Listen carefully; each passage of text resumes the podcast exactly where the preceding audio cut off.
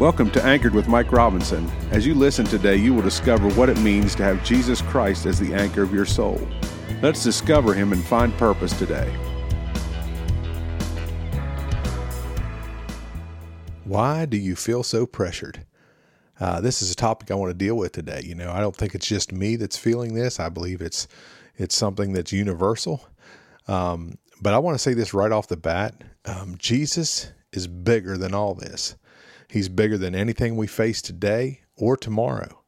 Jesus is unlimited. He's unequaled and he's undefeated. Um, there is a reason for hope today, and his name is Jesus. You know, with all that said, if you're like me today, as a Christ follower, I sense a lot of pressure and resistance. Um, and it's with this heart I came before the Lord in prayer. And it's with this heart I come before you today as wanting to touch on this subject of why that I feel so pressured or why do you feel so pressured as a Christ follower in this hour? And um, I see an answer in John chapter 15, uh, verses 18 to 21 in the, and I'm reading now the Passion Translation today. Um, but starting in verse 18, it says, Just remember when the unbelieving world hates you, they first hated me. If you were to give your allegiance to the world, they would love and welcome you as one of their own. But because you won't align yourself with the values of this world, they will hate you. I have chosen you, and I have taken you out of this world to be mine. So remember what I taught you that a servant isn't superior to his master, and since they persecuted me, they will also persecute you. And if they obey my teachings, they will also obey yours. They will treat you this way because you are mine, and they don't know the one who sent me. So, the answer to why we feel so pressured is this honestly, it's an alignment issue. It's an alignment issue. Let's just call it what it is. Because we won't align ourselves with the values of this world, they will hate us. They hated Jesus for this reason, and they will hate us. Our values are different from the world, period. I mean, there's no way around it. There is no way to soften it or sugarcoat it. When you align yourself with Jesus and his values, you become out of line with the ungodly culture around us. And as Christ followers, we love those who persecute us. We bless them. We bless those that persecute us. We pray for the people that persecute us. But even in us doing all that, it doesn't mean they're going to accept us or even stop hating us. See, I think that's the the the we come to the wrong conclusion sometimes that if we just follow God, we won't have any trouble. But there's there's going to be troubles, but the Lord delivers us out of them all. You see, when we love those who persecute us, I believe this. I believe it's a seed for their future salvation. I believe God moves on it. I believe that when we bless people who persecute us, I believe it's a seed for their future salvation. No matter what it looks like now, no matter what looks like they hate us, they persecute us, I believe that God uh, somehow will give them an opportunity to get saved through our uh, handling their persecution right. But it doesn't make it any easier on us right now. We can still um, wake up and feel the pressure of that, or in social settings, feel the pressure of of all that. But but we get blessed when we bless those who persecute us. God says we're, we're blessed when we bless can bless them, not curse them, but bless those who persecute us. You know, it goes in line with 1 Peter 4 and 1. Um, it goes with us being out of line with the world and in line with God. It says in 1 Peter 4 and 1 Since Christ, though innocent, suffered in his flesh for you, now you also must be prepared as a soldier having the same mindset. For whoever has died in his body is done with sin. In one version of the Bible, it says that we must arm ourselves with the mind of Christ, that Christ understood what he was getting in for. And we must um, also understand that. You know, so he says in verse 2 so live the rest of your earthly life, no longer concerned with human desires, but consumed with what brings pleasure to God. Wow, that's something to shoot for. He said in verse 3 For you have already spent enough time doing what unbelievers love to do, living in debauchery, sensuality, partying, drunkenness, wild drinking parties, and the worship of demons. I know I spent so much time, I'm not proud of that, but I spent so much time living that way. I don't desire to live that way anymore as a Christ follower. Verse 4, it says, They marvel that you no longer rush to join them in the excesses of their corrupt lives, lifestyles. And so they vilify you. You know, uh, but one day um, they will have to give an account to the one who is destined to judge the living and the dead. Isn't it something how Christians are vilified today? And I'm not trying to have a victim mentality because I believe God's bigger than all this. But isn't it something how the world wants to vilify us for uh, making our own decisions, for standing up for pro life, um, for standing up for the things that the Bible stands up for? And these are the issues that we need to stand up for, is what the Bible um, stands up for. I mean, uh, you know, there's there's no other there's no other way around it. We can't be Christians and not stand up for what Christ stands up for. In verse six, it says, "This is the reason the gospel was preached to the martyrs before they gave their lives, even though they were judged by human standards. Now they live in a spirit by God's standards.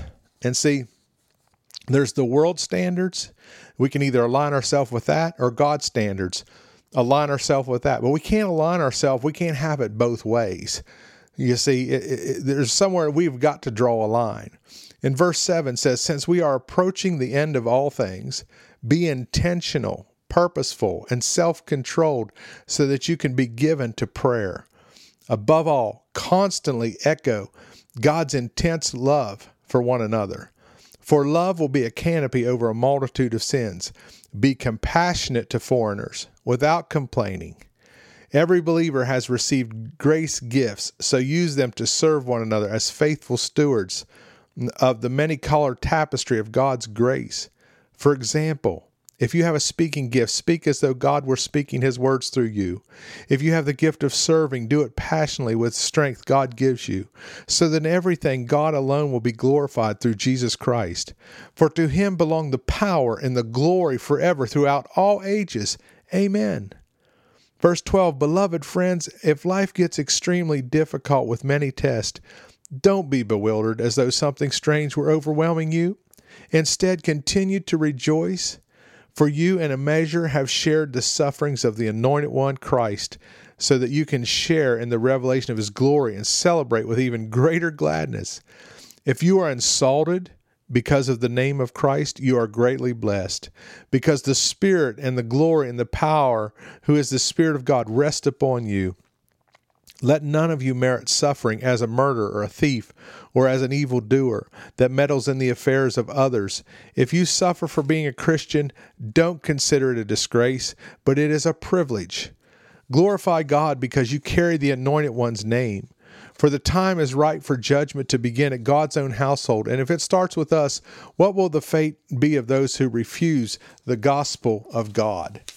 And if the righteous are barely saved, what will happen? Uh, what will become of the wicked and the godless?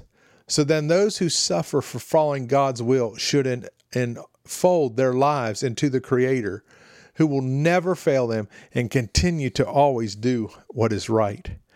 What is God saying?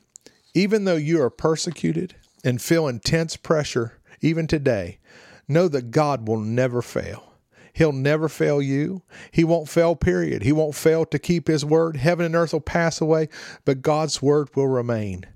Just keep aligning yourself with Him and His word and His values. We must stay in alignment with God no matter what others think or say. It's an alignment issue. We must keep giving. We must keep going. We must keep loving. We must keep praying. We must keep sharing the gospel, friends. Alignment has to be constant. I believe sometimes not even just a daily alignment is good enough. I believe sometimes we need hourly to align ourselves with God. It must be constant. You know, my youngest daughter is learning to drive a car. Um, learning to stay in her lane with the car is important. I'm teaching her how to align herself in the car in the lane that she's supposed to be driving in so she doesn't get in the wrong lane or or or get on the wrong side of the road. I'm teaching her how to look at one point on the car and align herself with the road and then align herself with another point in the car and align herself with the side of the road to stay in our lane so to speak as Christians we must align ourselves with God and His Word. We must align ourselves with prayer in prayer. We must align ourselves to stay in our lane um, so that we stay on the straight and narrow. The Bible calls the path straight is the gate and narrow is the way that leads to everlasting life. So if we're going to stay on the road, we must stay aligned with God.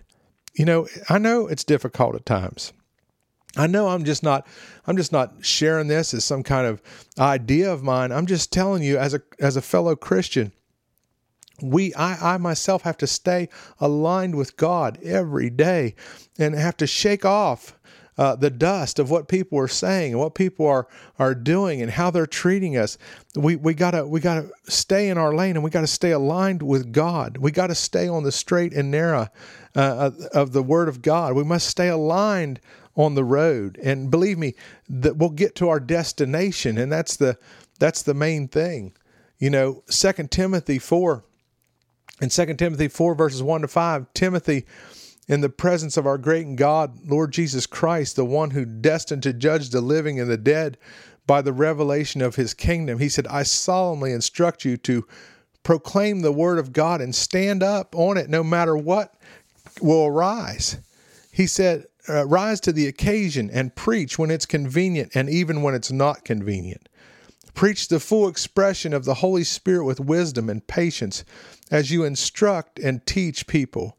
For the time is coming when they will no longer listen and respond to healing words of truth because they will become selfish and proud. They will seek out teachers with soothing words that line up with their desires, saying just what they want to hear. See, there's there's when you align yourself with the world, the world just oh, they don't want to hear anything that would convict them or convince them or cause them to change. They don't want to hear that. Uh, many people don't want to hear that today, but we, it doesn't mean that we should stop sharing it because it's the truth of God's word. It's what will save souls. It says they will close their ears to the truth. And they, they they they won't they don't want to hear it, so they close their ears to the truth. That's why Jesus said, "He who has hear, ears to hear, let him hear." They'll believe nothing but fables and myths so be alert, he says. Be alert to all these things and overcome every form of evil. Carry in your heart the passion of your calling as a church planter, an evangelist, even as a Christian, and fulfill your ministry calling. Remember, today it's important to be aligned with God and His values.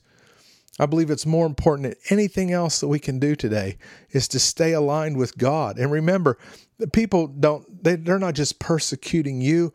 They're not just hating you. They're persecuting the lord jesus christ our savior. And when they persecute uh, us they're persecuting him. And so he's the one that will stand at our defense. And he's also the one that will judge us. He's the one that will see us through. He's the one that will empower us i believe that today again it's not a hopeless time there's a reason for hope today his name is Jesus. His name is Jesus.